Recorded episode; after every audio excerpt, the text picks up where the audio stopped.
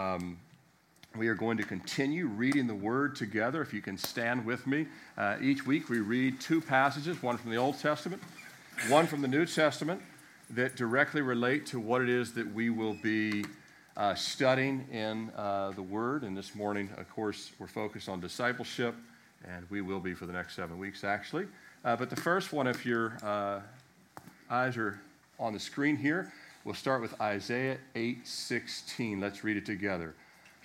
Bind up the testimony, seal the law among my disciples. Even in the Old Testament, God wanted disciples. Way back when, He's always had a desire that His followers uh, be disciples. And so the next passage in Ephesians 5 8 For you were once darkness, but now you are light, Lord. Walk as children of light.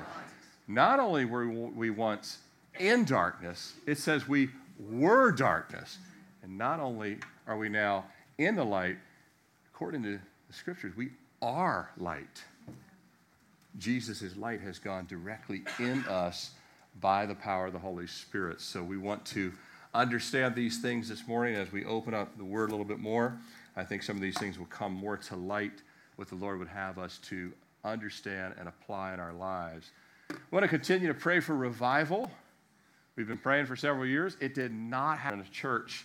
Uh, we're, you know, it, we've got so much evil, so much hatred, and so much vitriol, and so much lust, and so much addictions, and all these different things. And there's even a lot of sin in the church. And you know what revival is? Revival is when God Himself, individually, some of you are already disciples. You're not perfect but you're faithful disciples. Some of you are not yet disciples. God knows it, you know it.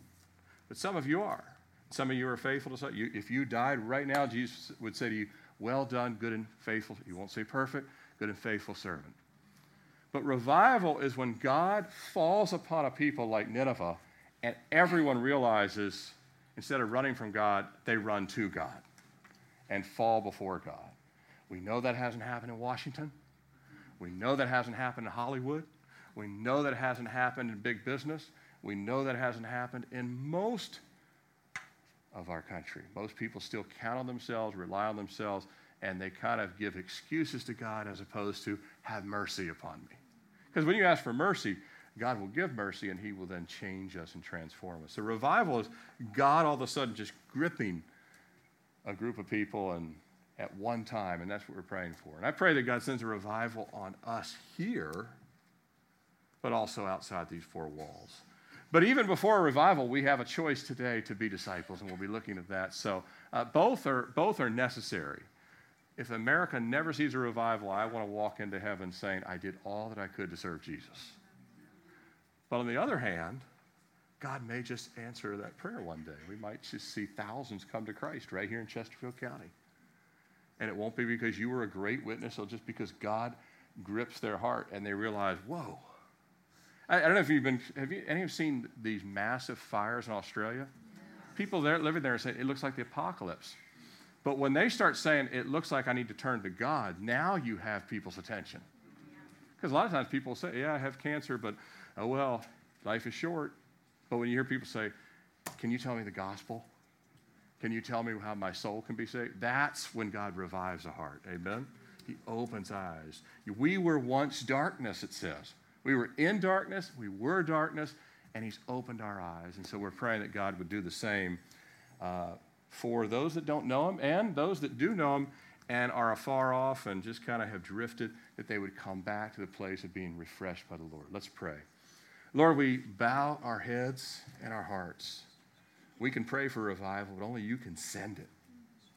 Only you can save 3,000 in a day like you did at Pentecost. It wasn't because Peter was a great preacher, it's because you're a great Savior. It wasn't because Jonah, he didn't even want to be in Nineveh. But you, Lord, opened their eyes. You brought them to their knees. Lord, I pray that we would be on our knees in our hearts, and even literally, Lord, we get on our knees and just ask for your help. Lord, we need a revival in Calvary Chapel, Richmond. You want every person in this room to be a disciple. Lord, open our eyes, soften our hearts. Lord, bring a cleansing and a purifying. You desire you, us to be holy, even as you are holy. But we can't do it in our own strength. We need your help.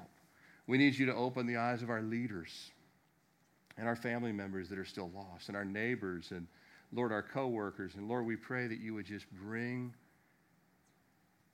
an outpouring of your Spirit.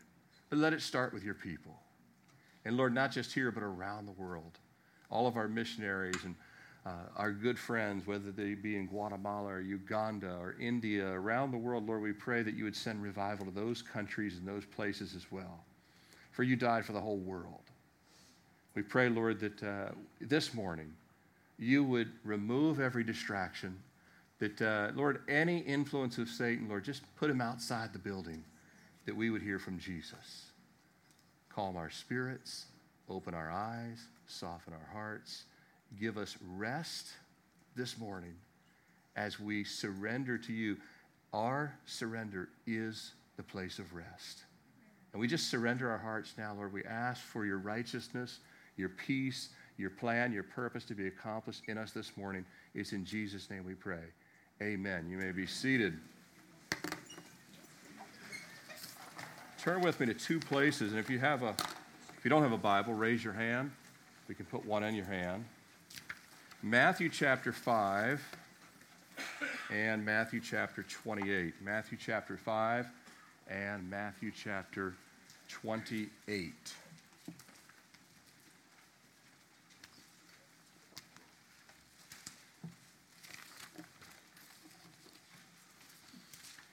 Matthew 5 to start with. Starting in verse 14, Matthew chapter 5, starting in verse 14. And then just hold your place in the 28th chapter. One, one book, you don't have to be in multiple books, one book, Matthew. Starting in verse 14, you are the light of the world. Interesting, Jesus is the light of the world. He says it elsewhere, he says, I am the light of the world. But here he says, You are the light of the world. A city that is set on a hill cannot be hidden. Nor do they light a lamp to put, a, put it under a basket, but on a lampstand. And it gives light to all who are in the house. Let your light so shine before men that they may see your good works and glorify your Father in heaven. But back to that 14th verse. You are the light. And really, what it means is a, uh, we're a photograph. We're a photograph of the light of Jesus. He is the light, but then he makes us a little replica for his glory. Turn over to the 28th chapter. The parting words of Jesus.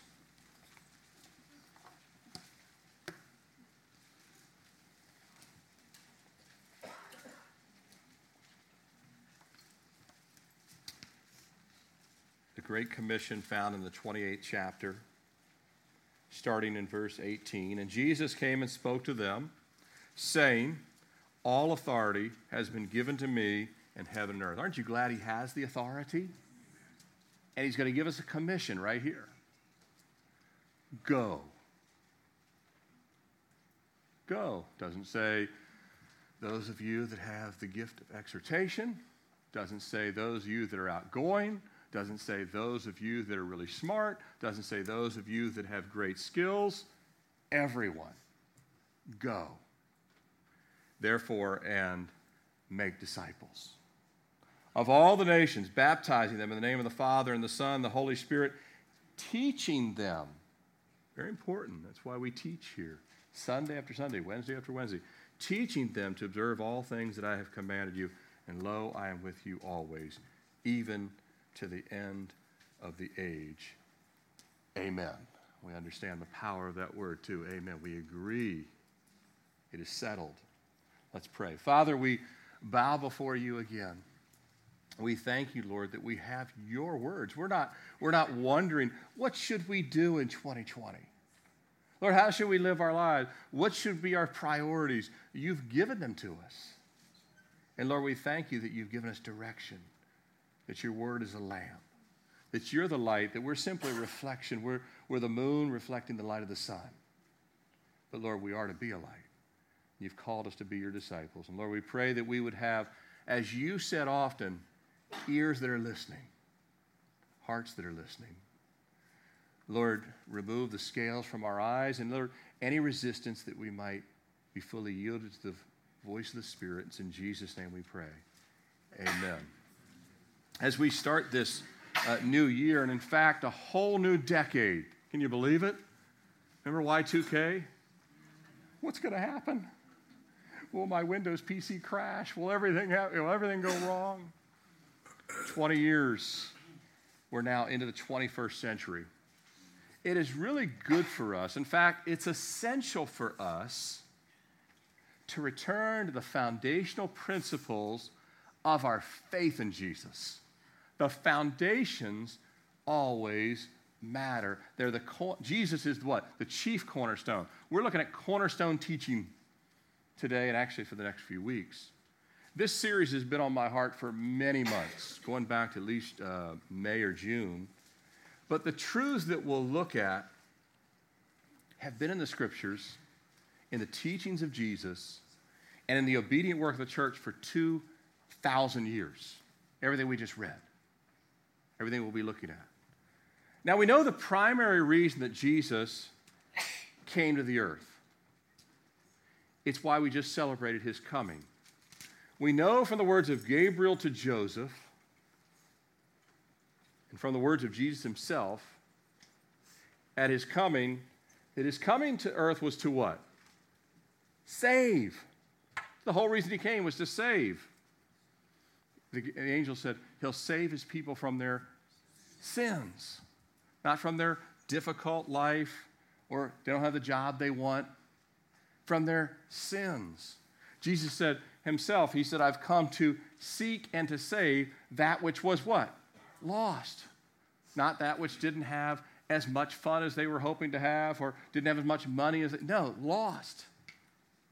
John 3:16 is predicated on number 1 Jesus being sent. Number 2 that we would believe in him and number 3 that his work would keep us from what? Perishing. Right? He had to be sent we had to believe, and if those things happen, then we wouldn't perish or die. That his provision and our believing would save us from sin, would save us from death, would save us from hell. Our salvation was priority number one, but it was also phase one. Did you hear that? It was priority one, but it was also phase one, provided God gives us more days to live in his grace. Now, if the day you got saved was also your last day on earth, like the thief on the cross, then salvation, which was priority one and phase one, would be the totality of your testimony. That's the thief on the cross. Phase one, priority one, taken care of. Today you'll be with me where? In paradise. That's the totality of the thief on the cross testimony. This is why we're saved by grace, Ephesians 2 5. It's not of works, it's not of ourselves. Nothing. It's Jesus plus what? Nothing. That's it. We're saved by grace. Now, that being said, if we've been saved and we're not the thief on the cross, this day of our salvation is not our last day. We know we've contributed nothing to our salvation, but we're now called to something Does that make sense? If you're still alive, you've been called to something. And that something is called phase two of what? Discipleship. Discipleship. According to Jesus, his saved followers are all called to be disciples. It's the whole reason we're still here and the reason Jesus established his church. Jesus saves because he what? He loves us. But he has us here on earth to sanctify us, to make us more like him, and to send us, i.e., to minister to one another.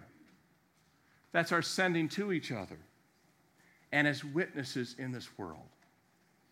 This is the lifestyle mission of the individual disciple and the church at large to become more like Christ and to minister for Christ. And He gave us His Holy Spirit to ensure that otherwise this would be impossible to live out. You agree with that? We have to have the Holy Spirit. And praise God for His Word and for His Spirit. Or the truths that we'll be looking at this morning in this series, they would be an exercise in futility. Instead, this series is an invitation to victory and the very joy and the very peace that Jesus what? He promises. If you're taking notes this morning, you see the title Be Light How and Why We Live as Disciples of Christ. Both the how and the why are equally important, and the scriptures address both with clarity and prescriptive guidance. And both the how and the why of discipleship living are connected to the what of it. What is discipleship living? What does this even mean? Which will be our focus the next six Sundays. Uh, Sunday the 12th, all the way through January, um, through February 16th. Provided there's no snow, that we don't lose electricity, and I don't get sick. That's kind of the goal. And we'll look at 12 discipleship principles and commitments, two per week, that'll help us to grow. Check one thing here. That'll help us to grow and become more like Christ individually and within our families and with each other and help us to fulfill the mission and kingdom of God within this whole CCR family, but also to be lights out there outside these four walls. Now, we know we've been called to do what? Seek first the kingdom of God and his what? Righteousness above everything else. We all know that the commandments rest on two, right? Love God with all your heart, soul, mind, and strength, and love your neighbor as yourself. That's the starting point. And the commitment of the heart to put God first and his kingdom first. That's the starting point. If, we, are not going to put God first, none of the rest will matter. But discipleship, it gets even more detailed and more prescriptive. So we know the priorities and the patterns of living and what Christ has called us to do. So we have these 12 areas over the next six weeks when we could focus less or more on discipleship areas. Ultimately, you know, we could, we could focus on four, we could focus on 12, but we're going to focus on the ones that the Lord's given me. Ultimately, that's the Lord's heart for 2020. I'm going to ask you to stop. Let's just pray for a moment. Let's pray again for God's work on this service, on me, on you, that the Lord would help each and every one of us to be the disciple He's called us to be. Do you believe God's called you? Do you believe the Spirit is speaking to you? Not just this morning, but just over the last year, a couple of years. Let's just pray again and ask for His help. Lord, we just bow before you again. Lord, we don't want to just go through this study. We want the study to go through us. We want your spirit to speak to us. We want to be yielded. We want to live these things out that we're going to be looking at. And I just pray for the help of your spirit for me to teach it as you've given it to me. But Lord, that I would learn as well as my brothers and sisters that, Lord, each of us, Lord, would come with soft hearts, ready to become, ready to step into, ready to apply what you've given us. Lord, again, I just pray for your anointing, your strength, your help this morning. It's in your name I pray. Amen. Ultimately, this is what the Lord's put on my heart for 2020. And I don't know why 12. There were 12 tribes. There were 12 disciples. There's 12 months in a year. God likes this number 12 at times. So we know God's done some great things within the framework of 12. It's not a huge number, but it's more than a few, isn't it? It's not two, but it's not a thousand. But for whatever reason, we'll focus on these 12 discipleship areas, each directly from the scriptures, and all of them have been in operation within the church that took the gospel to the ends of the earth. For years, I've referred to the four basic spiritual food groups. It's not an original thought of mine. You probably heard it elsewhere. In our lives, we have the Word, prayer, fellowship, and witnessing. I've been, you know, these were presented to me when I was a believer in the mid 90s. The four basic food groups of spiritual food. In other words, if we don't feed on these, there's no growth and we'll be spiritually unhealthy. We have to feed on these four things. But I like how Matt Smethurst categorized these same four areas, if you can see uh, on the screen uh, Bible, God to man, prayer, man to God, fellowship, believer to believer, and witness, believer to unbeliever. It's a good way to kind of look at those same four spiritual food groups. But we'll be going deeper than these four over the next several weeks. Though inclusive of these four, again, they're foundational, they're cornerstone pieces of discipleship. Just as we've seen in our study uh, of the book of Hebrews, the Lord wants us to take what is foundational and have these roots go even deeper so that we're more fruitful, more persevering in the mission and ministry of Jesus. And each week, we'll look at two discipleship principles and we'll examine them as we statements. We statements of personal discipleship and of the church. What do I mean by these we statements? Well, here's the first two we'll look at next Sunday. We rely on the Word of God, we rely on prayer. Do you rely on the Word of God?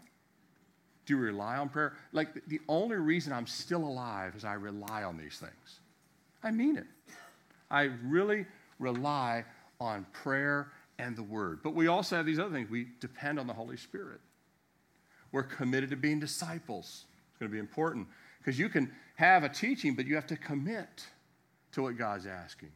We love each other like family. We share the gospel. We gather to worship. We're grateful and thankful that God has called us to serve. A lot of people are not grateful that they've been called. It's time to become grateful that we've been called to serve.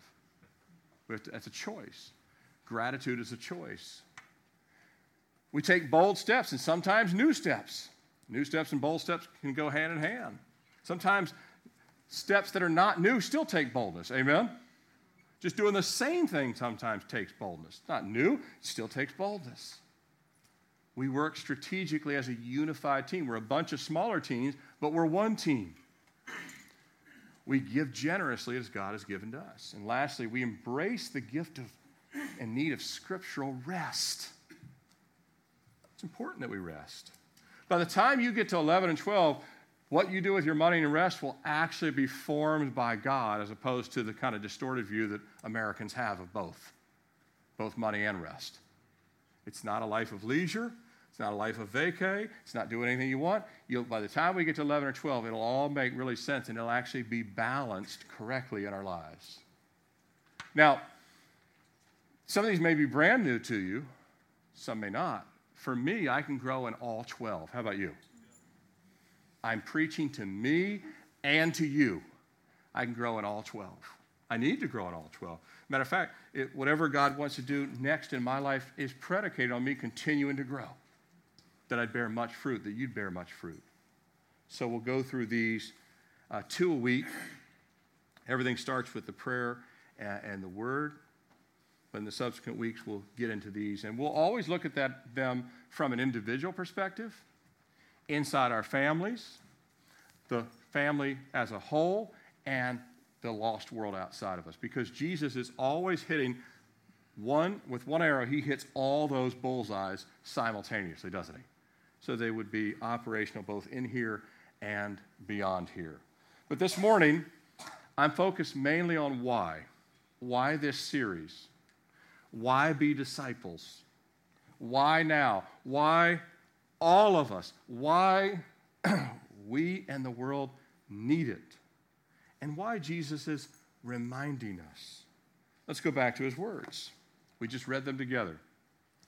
Jesus, who is the light of the world, has saved us now to what? Reflect his light. And the only way that can happen is if we're following what he's commanded to be and to make disciples.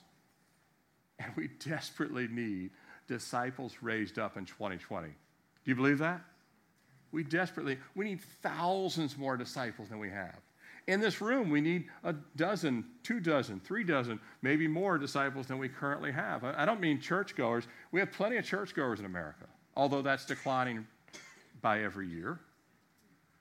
But we have churchgoers, but Jesus didn't call for church. Nowhere did he say in Matthew 28, and go into all the world and make churchgoers. Make people that can sit in a pew, and I mean, they're really good at it. And if they can't sit in the pew, they can watch live stream. They're even better at that. They can click it on their app, and people that love teaching. Well, loving teaching, you can love the 12 things where, I'm sorry, oh man, I can teach it, but will you live it? Because discipleship isn't just knowing it, it's living it out. And so we need disciples raised up here in the church, here in America, and certainly here uh, in our own fellowship. Do you believe Christ is Lord enough and has done enough? Let me ask you this question. Think about, I want you to digest this question. Do you believe Christ is Lord enough and has done enough to merit your and my willingness to be disciples? Now, if you had to meet Jesus today, if he said, I'm not, I'm not taking you out as far as death, I'm just gonna, I'm gonna pop you up onto a cloud and you and I are gonna have a one-on-one discussion. You meet Jesus on a cloud, he's got nail-pierced hands, nail-pierced feet, he's standing there. You actually see the evidence of the cross, and he says, I know what Pastor Tim taught today. I want to ask you point blank, have I done enough to earn your trust as a disciple? And you say, let me think it over. You're standing on a cloud talking to Jesus, and you say, Let me think it over because I have a lot of important things I want to accomplish in life, and some of your stuff really gets in my way. But that's what we say without saying it. So you might as well say it.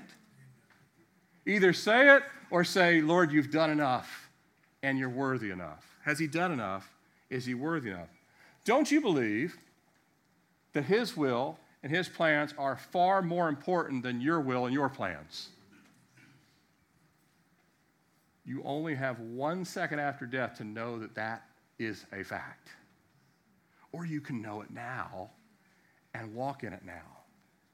Of course they are. Of course his plans are more important than ours. And they're wiser than ours. And they're more steadfast. And they're more trustworthy than ours. You and I can't even plan the week without lots of things going wrong. And God says, I can order your steps, but you have to follow his steps. How many of you would be okay, if you're practical how many of you would be okay with buying a box of light bulbs and only one of them working? Hey, that's a pretty good deal. You know, I paid $5.64. One works.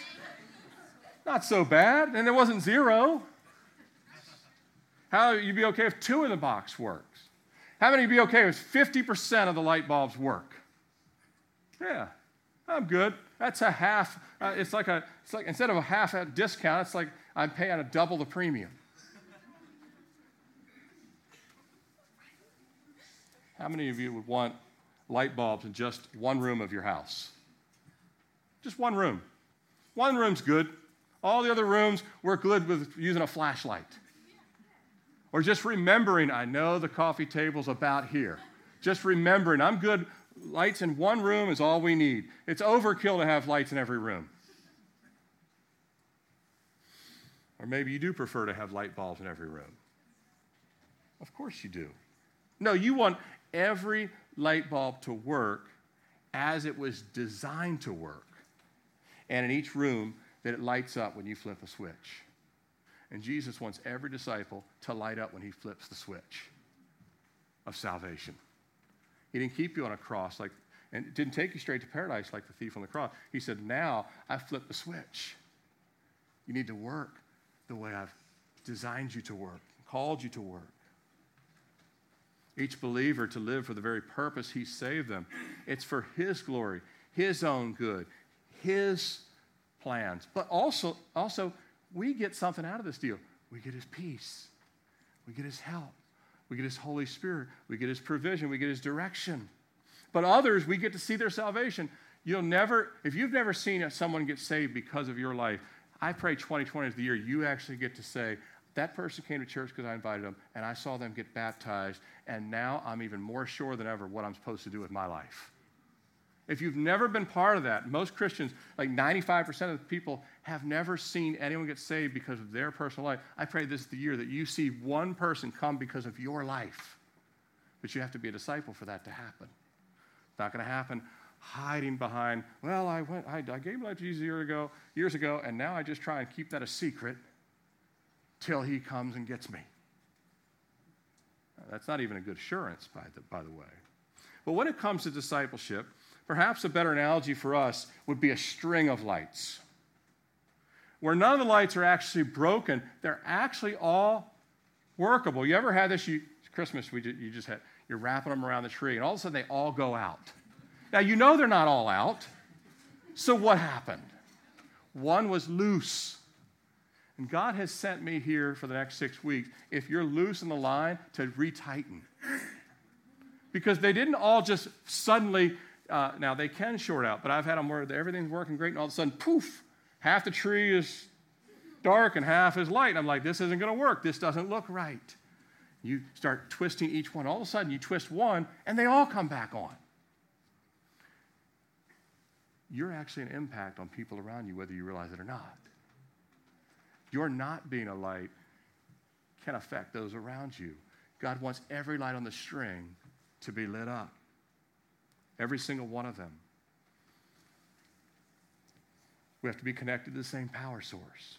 We all have to be plugged into the same power source. We all have to be tightened and actually say, Lord, this, this is important. We want to be grounded in you. But when they're each individually dressed and refitted, they can all come back on. That's what the Lord wants to do in us, in this fellowship. We're all connected. Whether you realize it or not, you're connected to people you don't even know. I, I pray for people I've not even met. How about you? I know we're connected, even not just in this room, but the body of Christ larger around the world. But we're to be building each other up, encouraging one another in the call of discipleship. And we're to be lights in a very fallen world.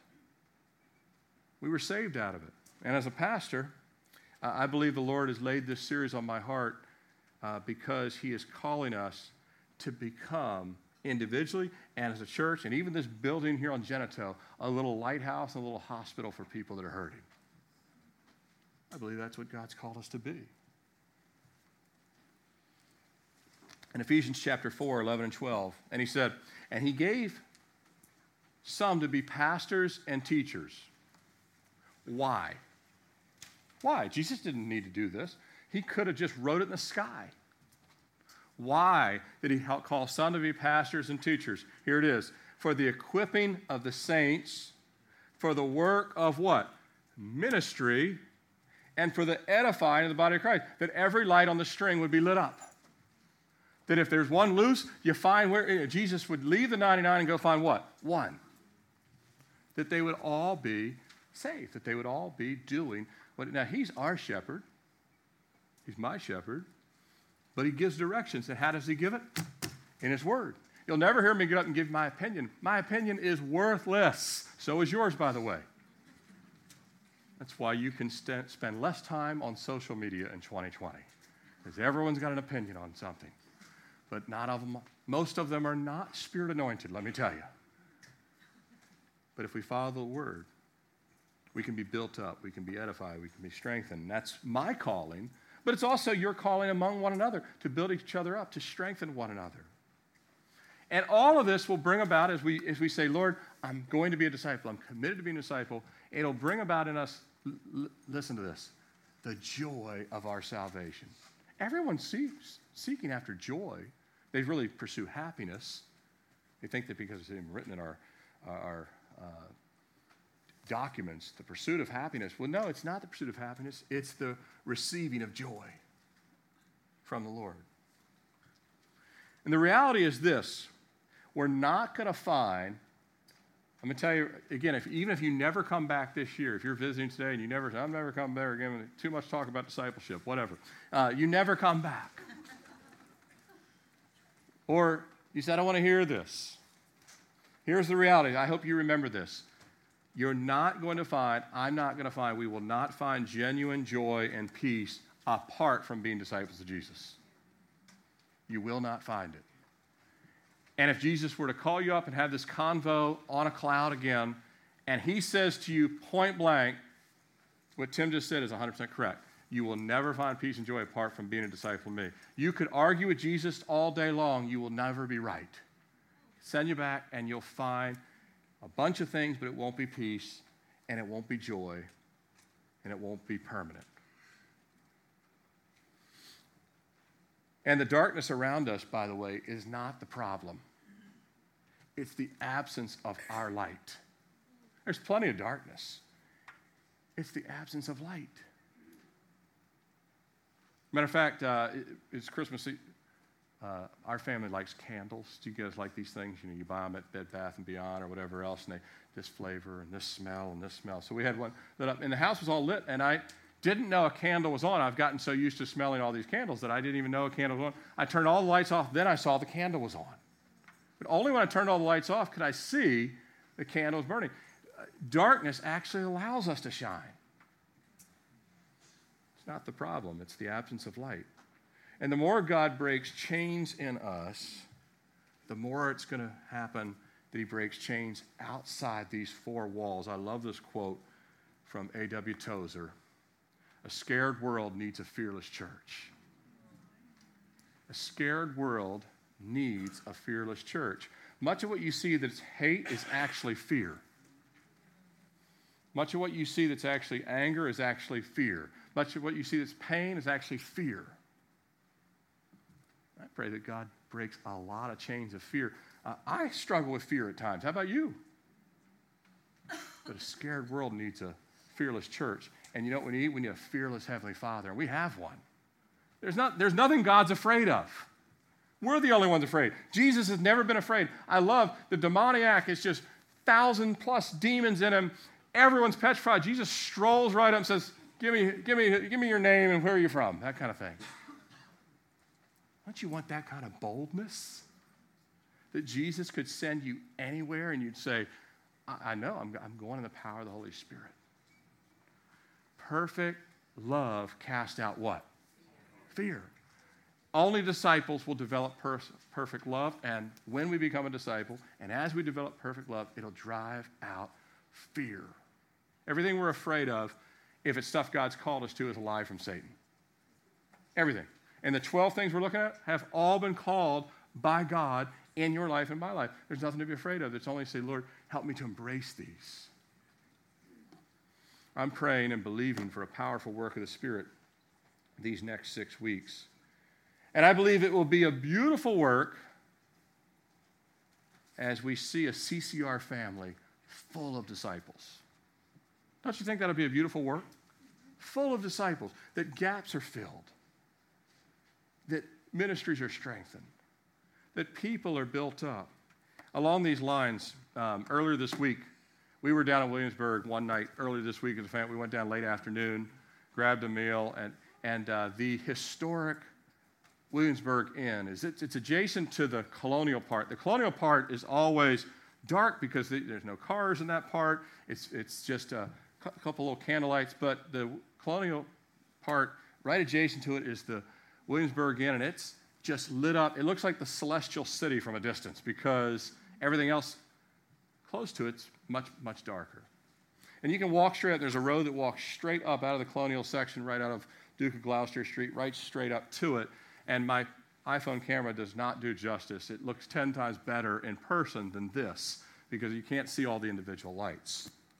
Very ornate. But our family, we walked up and we're just kind of looking. You see, you can see like a kid and mom just staring at it. Beautiful with all these lights, perfectly placed, very ornate. All of them coordinated. It wasn't like someone just said, let's just throw them up there like I do to my bushes. I just throw them on there, you know, that kind of thing. No, everything was strategically placed. And God wants to take all of us as a light and strategically place us. Not haphazardly. I have my place, you have your place, but that we would actually be visible to the world around us.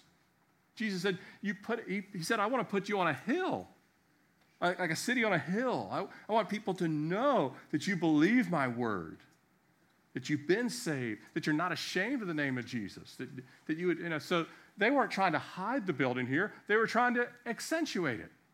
And God wants to do that with us. He wants to place us as light that we'd be visible. And I saw these, you know, it's just beautiful. Be seen from a distance. Draw, it draws people in. It just draws people closer. They just start. They didn't have I could tell out of towners weren't, you know, we, I knew it was there and we wanted to walk up to it, but people that were out of town, oh, what is that thing? You know, that kind of, oh, that's been there for years and it's decorated like this every year. You want to stay a while when it looks that way. But the sum of the whole is greater than each individual light, right? How would it look if two thirds lights were out?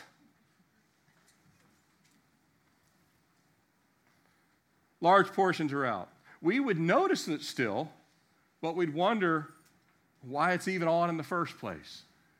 And that's what people say. There's so many hypocrites in the church.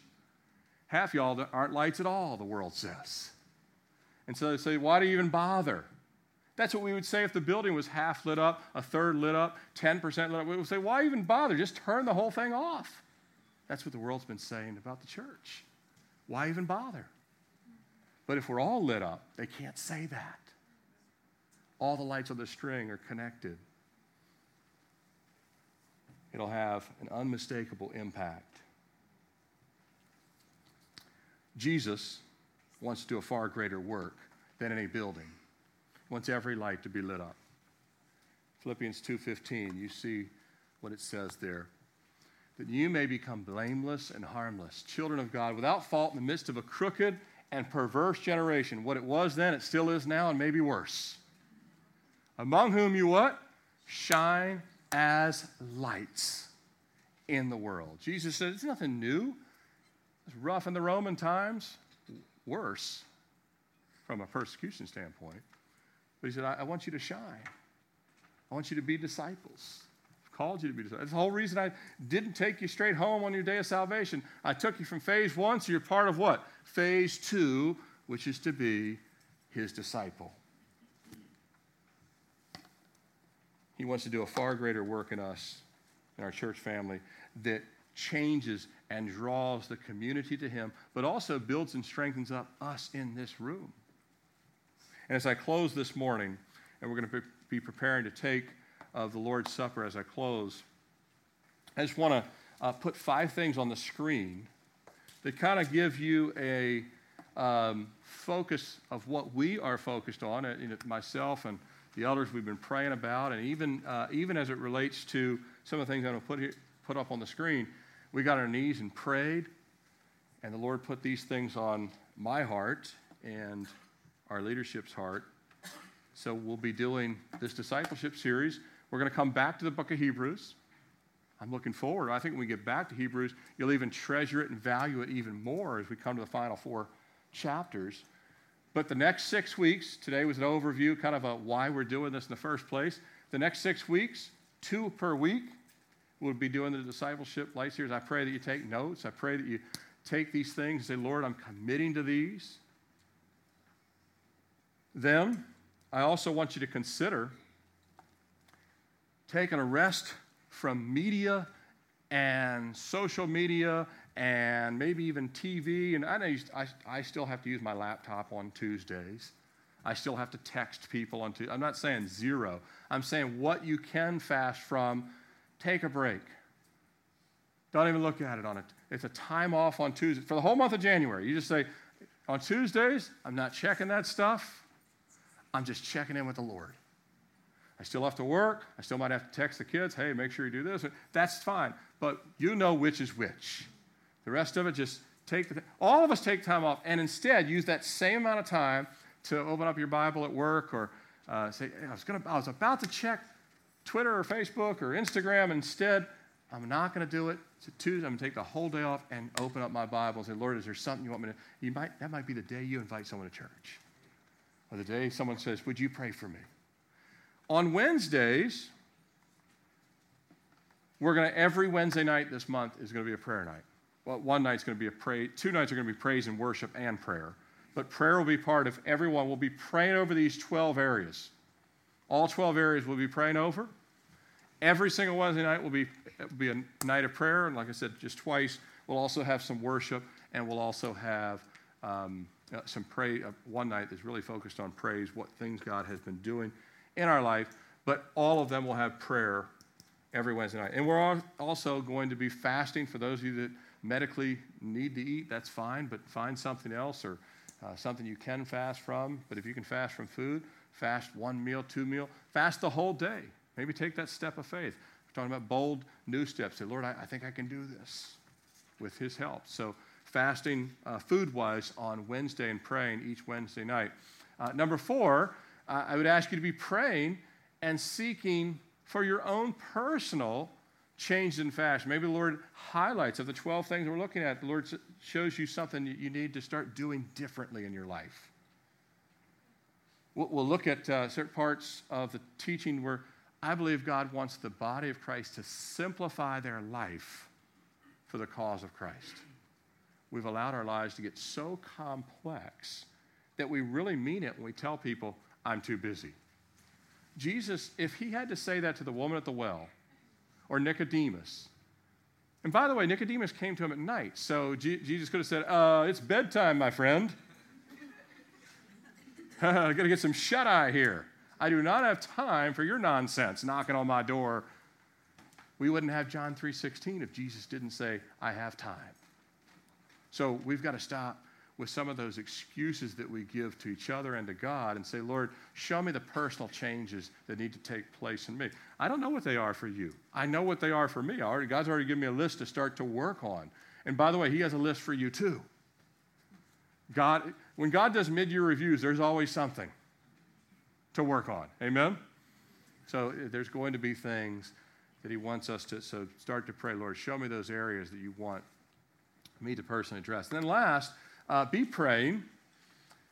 My, my desire is that every single person here decides, Lord, I'm going to be your disciple. I might fail some, I might skin my knees some, but I'm going to be your disciple. And this is something that elders know I've been thinking about this for five years. We're nowhere near it. I pray this year we actually not only hit it, but we blow past it. That we literally have 20 men and 20 women. We will train you. We will make the time that you are trained to to be able to disciple someone. So anytime we say, we have a new person that's come to church, they just moved here from Nevada, blah, blah, blah, they just got saved, whatever it may be, we need someone to disciple them that we could pull from a pool of 20 men or 20 women and we would find one. And so we would not have everyone, I'm too busy, I'm too busy, I'm too busy, I'm too busy, I'm too busy. All the way down the line, that we actually have people say, I can do that because I'm already committed to being a disciple. I'm personally discipling a few people right now in my life. And so we, but we need the bandwidth of more. Jesus said, I, I want you to multiply. Amen? And the year is 2020, and it'd be a great year to so if we blew past it, that would just be icing on the cake, that we actually had more than that. 20 men, 20 women. So, but I wouldn't want them to be doing it unless they actually were disciples. Right? How many of you would want to learn from a surgeon that is not a surgeon? you want to learn? Jesus said, Blessed are if you do these things. So we need those that are actually, I don't, I'm not talking about just doers of stuff. I'm talking about people that do it in the strength and the obedience of Christ. And so I, I know, I can look in this room, I could point to people I know for a fact are already disciples. I would trust them implicitly to say, here's so and so, can you meet with them and start helping them? I would trust them implicitly. Others, I don't know you well enough to say, I don't, I, would have to get to know you. I to know what your walk with Christ looks like. But we want to see 20 and 20, and I believe that God has more than that. And I believe if that happens, we could see many people grow, get saved, come to faith. This is, this is everything Jesus has been in my heart for like nine months. I've been holding it back, if you will, till this year, that we'd have a clean, fresh start. So we'll be focused on these things. Let's, uh, let's pray, and then we're going to uh, take the Lord's Supper together in just a moment.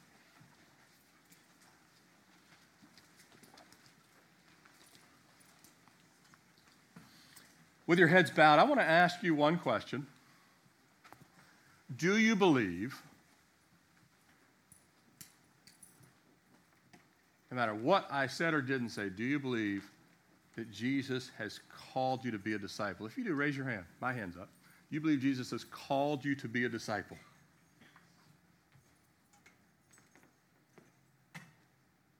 I'm not even looking around to see every hand's raised. But if your hand's not raised, that's, uh, I can tell you right now,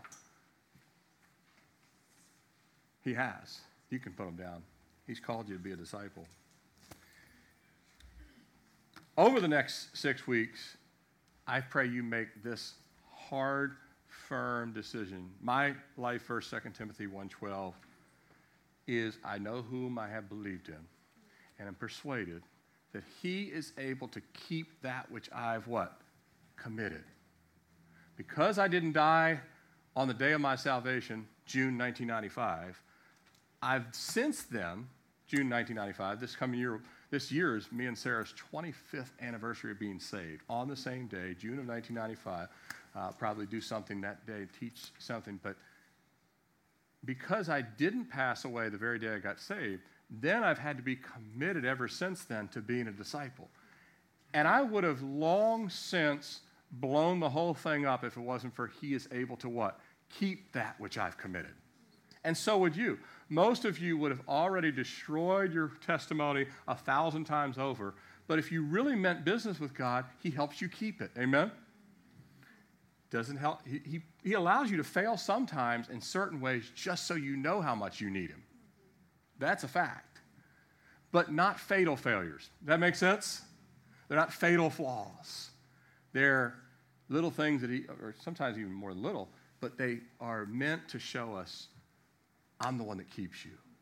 So if you make the commitment in this series to say, Lord, from now on, I'm going to, by your grace, be your disciple, He'll help you keep it. And you'll grow in those areas. And if you already are a disciple, you're going to grow in all 12 areas, I hope, and pray. So as we bow our heads, just talk to the Lord, take a few moments, ask Him to cleanse you, thank Him for the cross. Start to tell him now. Don't wait. Say, Lord, I'm committing to being a disciple of Jesus starting today, January 5th, 2020. And if you're here and you, with our heads bowed, and you don't know Jesus as your Lord and Savior, if you say, hey, I, I'm not a disciple yet because I've never even asked him to be my Lord and Savior. If that's you, raise your hand. I want to pray with you. If there's anyone that says, I, I don't know Jesus yet, I've never been saved. I've not been converted. I've not had my sins forgiven. If that's you, just raise your hand. I want to pray with you. If we all know the Lord, He's calling us to full surrender. I promise you. Again, I'm not trying to use the illustration to uh, somehow talk you into it. I'm trying to tell you that absolutely, as sure as I'm standing here, because the word says it. I know if you met Jesus face to face and you saw his nail pierced hands and feet, he would tell you point blank, you need to follow me fully for your good and for my glory. Positive. Do you believe that?